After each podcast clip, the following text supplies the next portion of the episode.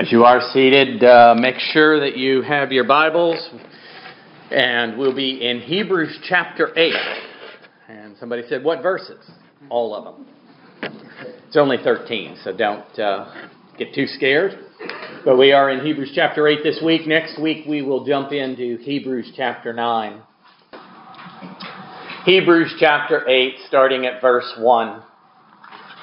And our author starts out with a reminder and bringing up all the previous chapters. Now, the point in what we are saying is this we have such a high priest, one who is seated at the right hand of the throne of the majesty in heaven, a minister in the holy places in the true tent that the Lord set up, not man. For every high priest is appointed to offer gifts and sacrifices. Thus, it is necessary for this priest also to have something to offer. Now, if he were on earth, he would not be a priest at all, since there are priests who offer gifts according to the law. They serve a copy and a shadow of heavenly things. For when Moses was about to erect the tent, he was instructed by God, saying, See that you make everything according to the pattern that was shown to you on the mountain. But as it is, Christ has obtained a ministry that is much more excellent than the old, as the covenant he mediates is better, since it is enacted on better promises. For if that first covenant had been faultless, there would have been no occasion to look for a second. For he finds fault with them when he says, Behold, the days are coming, declares the Lord, when I will establish a new covenant with the house of Israel and with the house of Judah not like the covenant I made with their fathers on the day when I took them by the hand to bring them out of the land of Egypt. For they did not continue in my covenant. And so I showed no concern for them, declares the Lord. For this is the covenant I will make with the house of Israel after those days, declares the Lord. I will put my laws into their minds. I will write them on their hearts. I will be their God, and they shall be my people, and they shall not teach each one his neighbor and each one his brother, saying, Know the Lord, for they shall all know me, from the least of them to the greatest. For I will be merciful towards their iniquities, and I will remember their sins no more.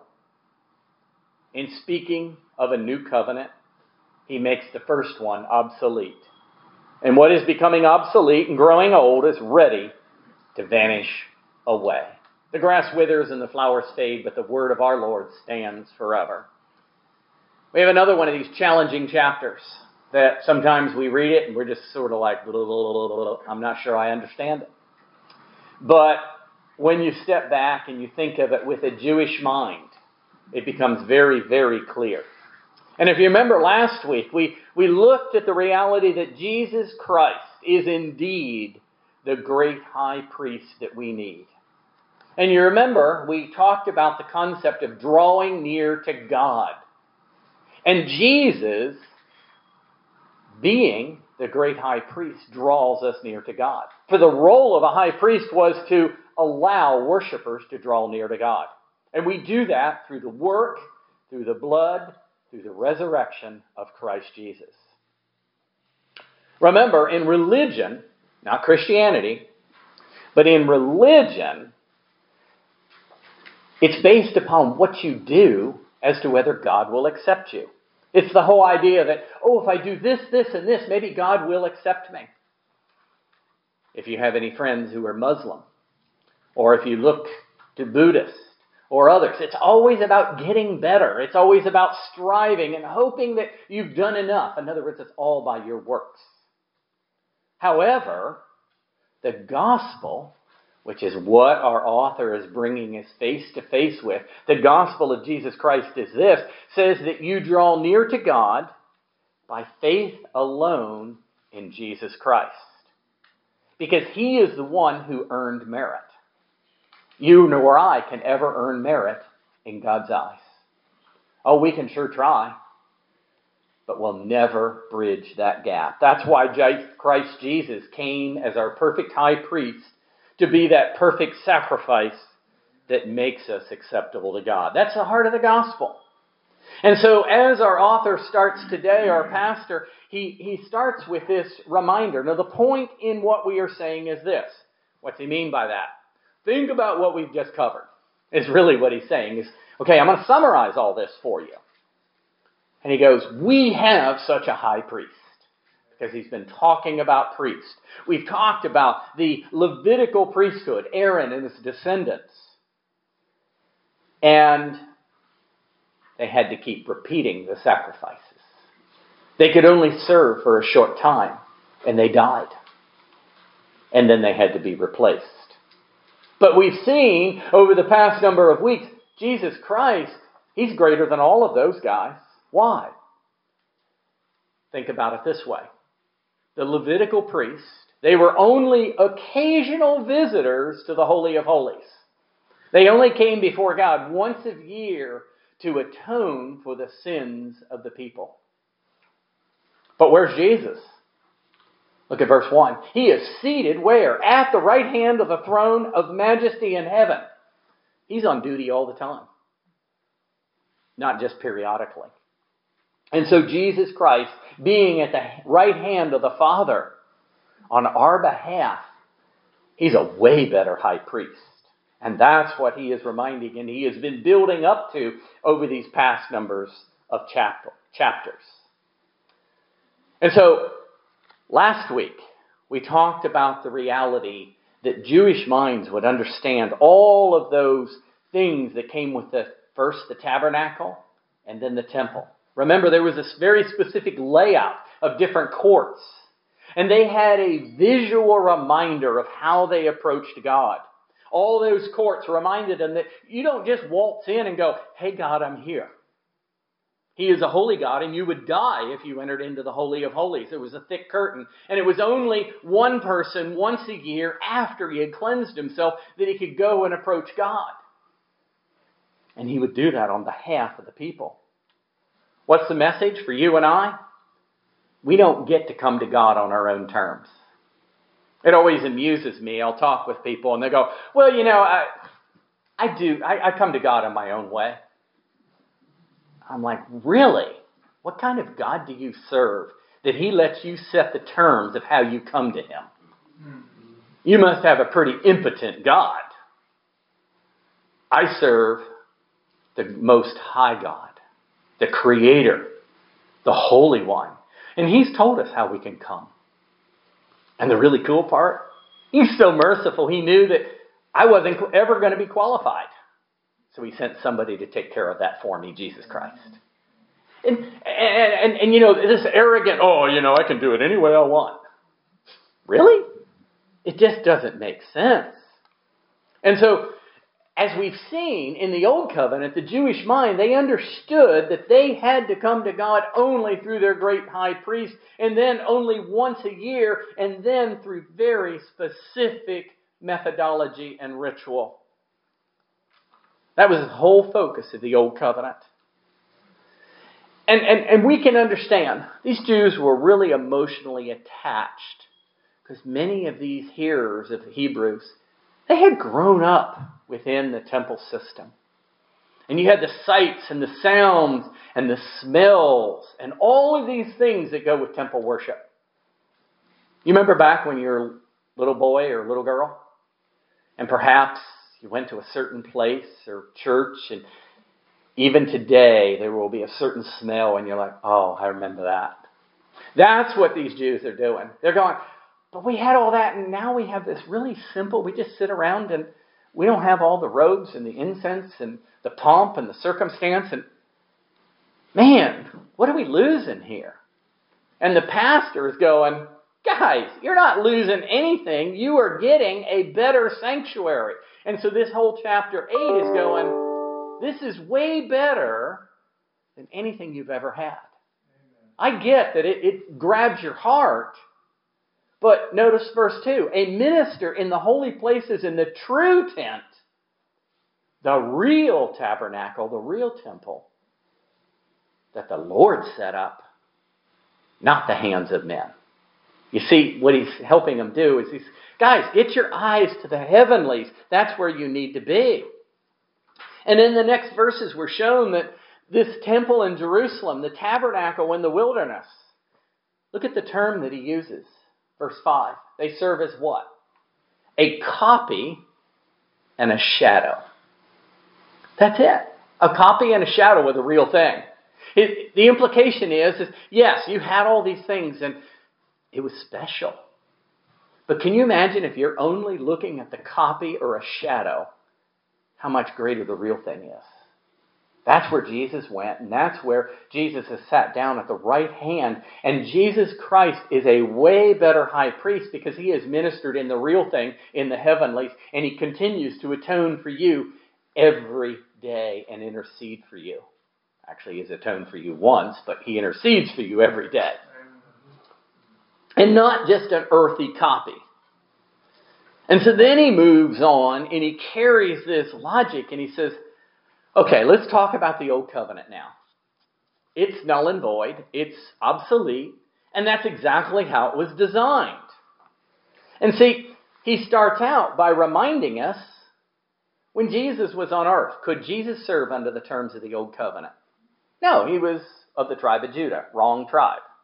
He was not qualified. And so he couldn't even serve under the old covenant. And the law given to Moses did not permit men from the tribe of Judah to serve. You can go back to chapter 7, verse 14. But what happened?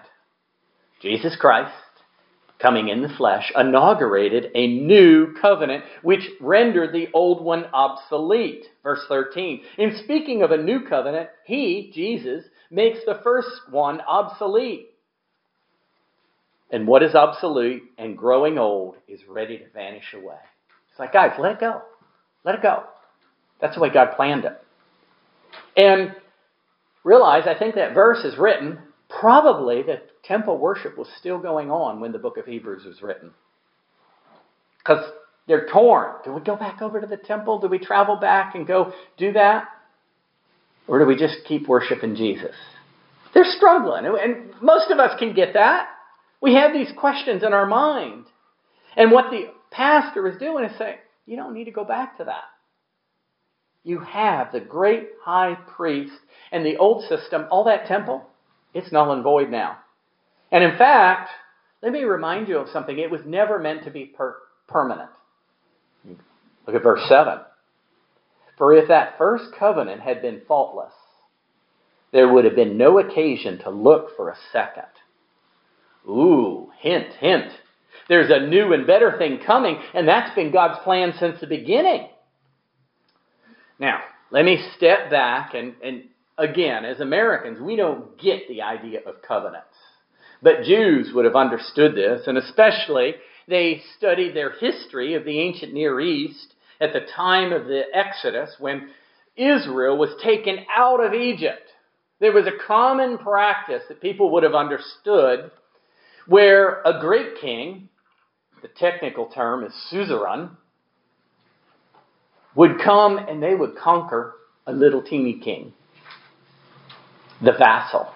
And so you have suzerains and vassals. And the great king would come and say, I'm going to conquer you, and either you can take my terms or die. That's really the two choices you get. And, and by the way, I get to set the terms. And so the suzerain king, the greater party, would then say, and by the way, I'm going to I'm going to bless you. I'll keep you alive, and I'll provide for you, and I'll protect for you militarily. I might even grant you land. And then your responsibility as the vassal is well, you pay taxes, you give me honor, and you don't make agreements with other kings. That makes sense? That's, that's typical of how that would work. The greater king would come. And we call that a suzerain vassal treaty. What's interesting is we see the old covenant modeled in that way. When God comes to his people under the terms of the old covenant, that the one given at Sinai, Yahweh, the great suzerain king of the universe, if you'll allow me that, he laid down the conditions that would govern his relationship with Israel, his people. I will be your God. I will be your sovereign. I will be your protector. And oh, pity the person who quarrels with you. And remember, think back to the Old Testament. You can read through. And when Israel would go in, oh, things like Jericho. Just wandering around the city seven times according to the instruction of God and wipe out. So whose side do you want to be on? Yeah, the great God of the universe who's protecting these people. And what was the responsibility of Israel? Well, they're the vassal. And you find in the Old Covenant, you can go back and read that.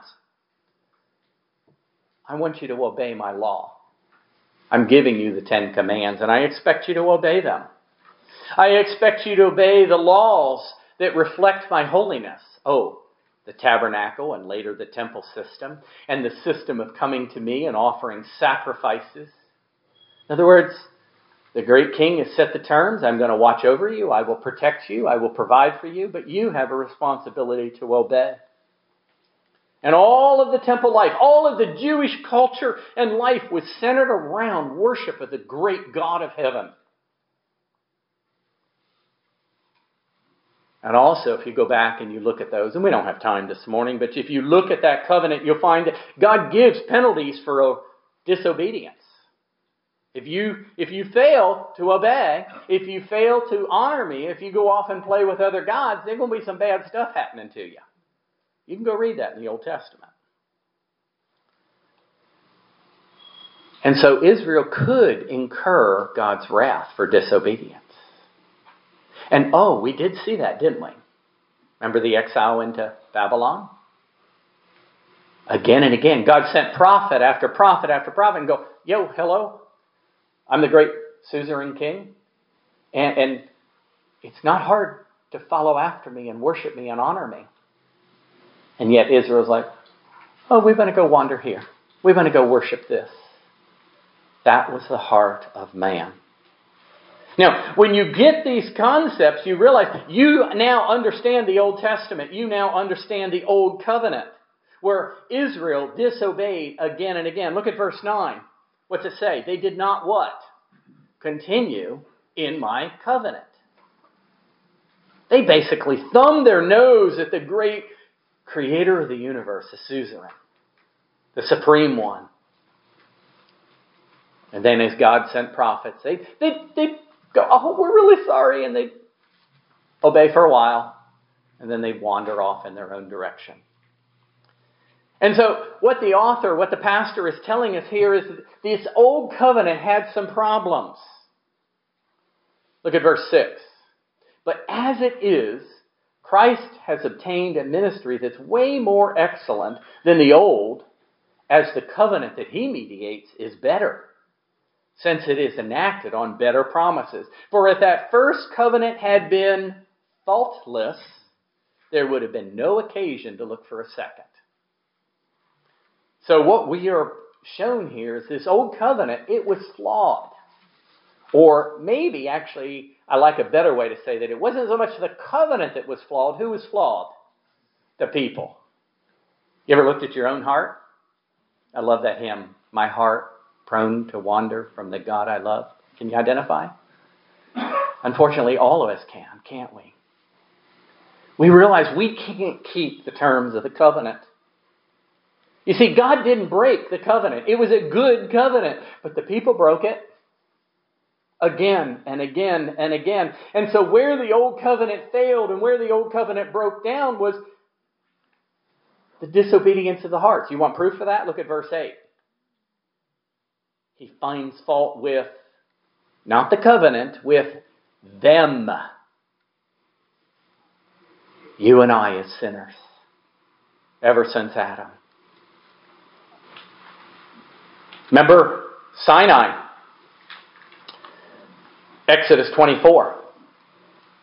God gave the terms of the covenant, and the people are like, Yeah, we'll obey. We good. We love this. This is great. You can go read it, Exodus 24 3. People were happy and they were like, Yes, we will obey. And then the rest of the Old Testament is their failure to obey. You ever have that? You start out, you come to church on Sunday and you get all excited and you're like, I can do this, I can do this. And then by Monday morning, you fell falling flat on your face like, What is wrong with me? Yeah, you're a sinner like the rest of us. We start out with good intentions, but we fail. And that was the whole point of the Old Covenant. The Old Covenant is to teach mankind, that's all of us. You can't do it. The Old Covenant wasn't flawed in that it didn't matter. No, the Old Covenant was a teaching tool through history to show you and I that it is God alone who saves. It is God alone who brings his people to us, to him. That you and I, any man or woman, is unable to keep the law on their own ability. I love how Paul puts it in the beginning of Romans. You can read through his courtroom argument, I call it. And he talks about, you know, okay, there's some people who try to keep the law and they fail. And he's speaking the law of God. And then he goes, and then there's others of you, you're not into the God's law, and so you create a law of your own. And you know what happens? You can't even keep your own law. You talk to the pagan on the street and you go, Well, what how do you live your life? And they'll go, oh, well, you know, I try to be good to other people and all. And I go, so how are you doing on that? Well, not too bad. You ever broken one of your own rules? I guarantee you, every time they will have broken one of their own rules. Because none of us can keep the law, even laws that we write ourselves. That's what Paul develops in the beginning of Romans. Great Sunday afternoon read, by the way. You see, what God is showing us in the Old Covenant, what God is showing us from Genesis through Revelation is the law or any of our attempts at keeping the law will never bring us to a point that we can be acceptable to God. We will not measure up because it's based upon our fickle human abilities, which are flawed. And the pastor is showing us the most detailed agreement, the covenant, will fail if one of the parties is incapable of living up to it. The Old Covenant proved that again and again and again. And so the Old Covenant was temporary. It was designed by God to show us our failures. You can't come to me on your own terms. You must come to me the way I have said and provided for you richly. Notice verse 7 For if that first covenant had been faultless, there would have been no occasion or reason to look for a second. But now we come to the good stuff the new covenant. Look at verses 8 through 12 there. Our pastor is reminding us of God's words that were given, oh, when? Through the prophet Jeremiah. This is the quotation of Jeremiah 31, 30 through 31 through 34. You can look in your little study Bible and have the footnotes. And look what he says. For he finds fault with them when he says, and quote, Behold, the days are coming, declares the Lord, when I will establish a new covenant with the house of Israel and with the house of Judah. Not like that covenant I made with their fathers on the day when I took them by the hand to bring them out of the land of Egypt. Notice the reference to the old covenant. For they didn't continue in my covenant, and so I showed no concern for them, declares the Lord. For this is the covenant that I will make with the house of Israel after those days. So he just referenced the old covenant. Now what's he doing? He's going, I get something better. It's called the new covenant. And this is a description of the new covenant, the latter part of verse 10. I will put my laws into their minds. I will write them on their hearts. I will be their God. They shall be my people. And they shall not teach each one his neighbor and each one his brother, saying, Know the Lord for they will all know me, from the least to the greatest. For I will be merciful towards their iniquities, and I will remember their sins no more. That's the terms of the new covenant that's coming. That was the prophet who was declaring those terms. You see, God knew the old covenant was but temporary, right? It was a teaching tool for history to show that God alone saves. Those in the old covenant who were saved, they didn't look to the sacrifice of blood and or goats and bulls. What did they look to? God will provide. Remember Abraham? Isaac goes, Daddy, where's the sacrifice? And it was him. And what Dad say? God will provide. Faith, faith in God's provision. Those who were saved in the Old Covenant look forward that my God will take care of what's needed here. I realize all this is not going to do it. Isn't that an amazing truth? And that's why God has said, I will establish a new covenant. And remember, it wasn't with the covenant that the fault lie. It was with the people. You and me, us as sinners. We can't keep it up. We do not have the ability as sinners to keep the covenant. And this is the beauty of the gospel. This is the beauty of the new covenant. And I can almost say you can use those terms interchangeably the gospel, the good news, or the new covenant. The glorious truth which all of history has led, consummated in the birth, the life, the death, burial, and resurrection of Jesus Christ, the great high priest. And one of the things that we're being shown here in this passage is, is that New Covenant does not have the weaknesses of the Old Covenant. Why? The New Covenant is one sided, if you will. It consists of promises from God, but no human promises in return. Isn't that amazing? The new covenant can break down only if God's promises are unreliable. When's the last time God lied? He would cease to be God, wouldn't he? Because he is truth. Thy word is truth. And so, therefore, he can't break his promises. In the new covenant, God left nothing to chance. Rather than depend upon Adam and his descendants who all sin, What's he provide in the new covenant?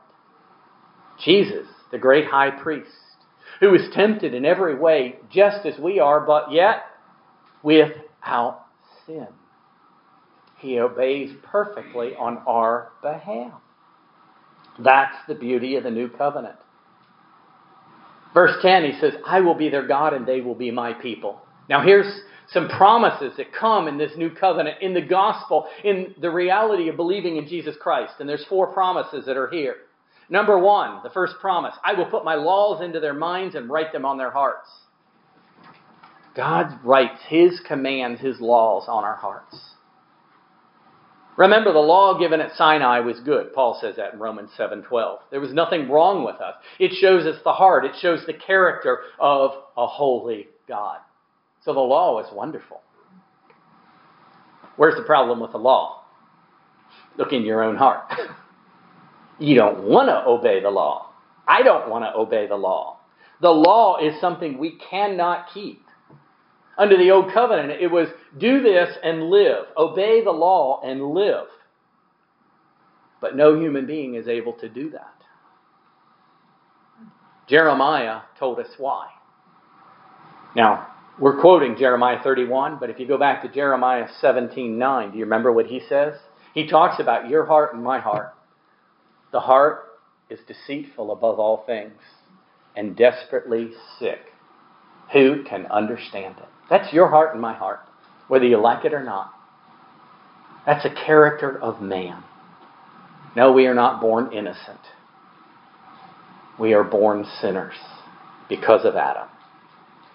But under the new covenant, what is God promising? I'm going to write the law on their hearts. I'm going to give them a new nature. Oh, I have been crucified with Christ. I no longer live, but Christ lives within me. The old is gone, the new has come. Do you see the new nature? Under the terms of the new covenant, God goes, I know you're broken. I get that. I'm going to fix it. That's the beauty of the new covenant. Jesus does the holiness, and I'm going to work on fixing your heart. It isn't going to be perfect, but don't worry. You rest in Jesus, and that's all you need. You see, God's law will begin to shape us and mold us. 2 Corinthians 5:14 and 15. Even to the point, if you've been a believer for any length of time, you suddenly find that, you know, God's law has some really neat things. I think I love God's law. And you may be like Paul in Romans 7 that says, Yeah, I want to do it, but I can't seem to do it, but I still love it. You're always going to be in a turmoil, but it will get better and better as life goes on. And so, we find in Romans 7:22 that we actually love to please God by obeying his law. Even though there'll be times that we're like, squirrel, and off to sin. That's just our fallen human natures. But after you've looked away, look back to Jesus Christ, your great high priest, because he did everything you need. So the first promise is this the gospel of the new covenant is so amazing because God begins to put the law on your heart. He will change your heart and change your mind so that you can actually obey God for His glory. How cool is that? That wasn't in the old covenant. Secondly, verse 10 I will be their God and they will be my people. That's unlike the old covenant. Guess what? We now get a personal relationship with God. I love Martin Luther. Remember the great reformer? He said it this way the Christian life is a matter of personal pronouns. I love that statement. It's not, you know, sometimes religion, it's Christ died for the ungodly. True statement, Romans 5 6. I much prefer the way Paul puts it. Galatians 2:20. I have been crucified with Christ. It is no longer I who live, but Christ who lives in me. And the life I now live in the flesh, I live how? By faith in the Son of God who loved me and gave himself for me. Now, which do you want? The impersonal religion or the personal understanding that Christ died for me? He's mine. I am his and he is mine. You see, that's the heart of the gospel. You and I are able to how did we look at it last week? Draw near to God. Why? Because of what Christ has done. He changes your heart, and He now allows you to say, He is my God. I know He loves me. This is how we know what love is. Jesus Christ laid down His life for me. 1 John 3.16. And so, the Almighty, suzerain of the universe, the holy God of the universe, can be my God.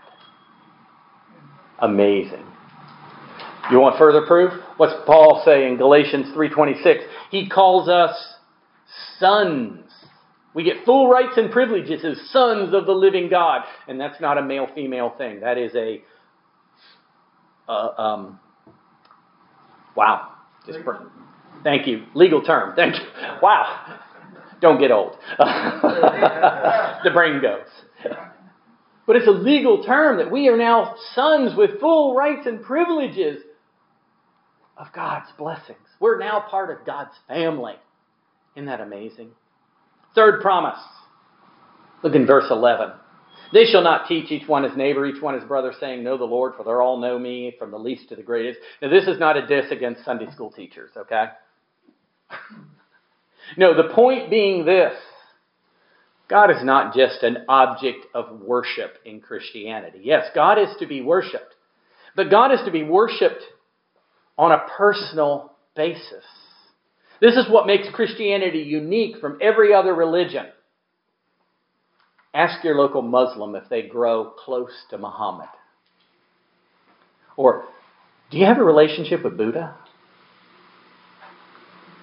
Or ask a Mormon what their personal relationship with God is. He's not there. In, in, in, Christianity, in the reality of the new covenant and what Christ has done, because Jesus Christ has done everything I need, I am able to, how did we say last week? I draw near to God. Jesus Christ split that curtain and he says, Come on, come on into the Holy of Holies because of me. Think about that in Jewish terms. No, no, no, no, no. Mama said I never go into the fine china on the white carpet. And Jesus going, Yeah, you do, because of my blood come. Draw near to God. Wow. You and I, as believers, we relate to God in a personal way. We enjoy God. Westminster Shorter Catechism, question number one What's the chief end of man? Glorify God and Enjoy Him forever. You see the personal relationship. Because Jesus Christ, my great high priest, your great high priest, has made all of that possible. Remember Hebrews 6, verses 19 and 20? We have this as a sure and steadfast anchor of our soul, a hope that entered into the inner place behind the curtain, where Jesus has gone as a forerunner on my behalf, becoming a high priest forever after the order of Melchizedek. You can go into the white carpet area. You can go play with the fine china. Jesus, your older brother, invites you in. Amazing, isn't it? It's all by His grace and His mercy. And then the fourth promise. You find it there in verse 12. Look at it. For I will be what? Merciful towards their iniquities, and I will remember their sins no more. You see, he's helping us understand the terms of the new covenant. And it's this Jesus Christ has done it all on our behalf. You know my verse, 2 Corinthians 5:21. The great exchange. He gets my sin, I get his righteousness. The great exchange. Not only is God merciful to you and me as believers because of what Christ has done, what did he just say? He has amnesia. He forgets your sins. Dan read it earlier. The assurance of pardon. As far as the east is from the west, so far does he remove our transgressions from us. If you don't believe the Holy Spirit works, I didn't pick that one. Dan did. But isn't it amazing? He says, as far as the east is from the west so far does he remove our transgressions from us. Here in verse 12, he says, I don't remember their sins anymore. Wow. Now, some of you here this morning, you really need to hear what I'm about to say.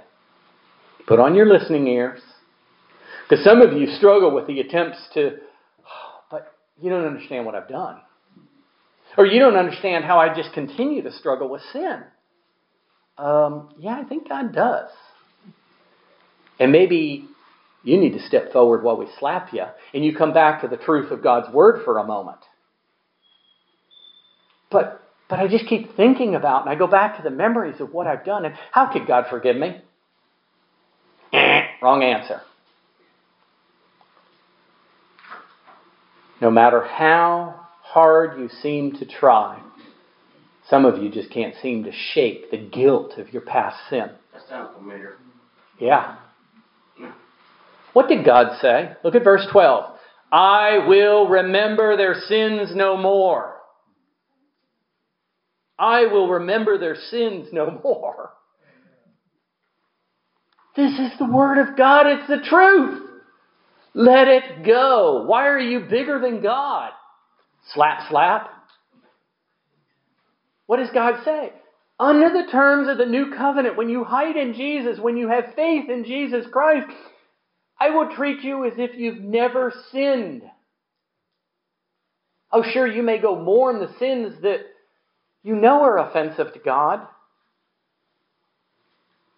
But God says, I will remember your sins no more.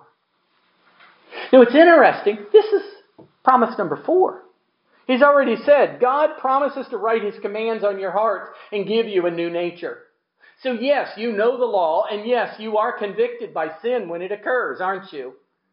That's one of the proofs of a believer. That sin actually bothers you. The pagan on the street doesn't care. He's happy in his sin, and he doesn't care. And then God says, I'm going to give you a new relationship. Promise two. You're now my son. Full rights and privileges. And then he says, You don't need teachers and all that. You have my word.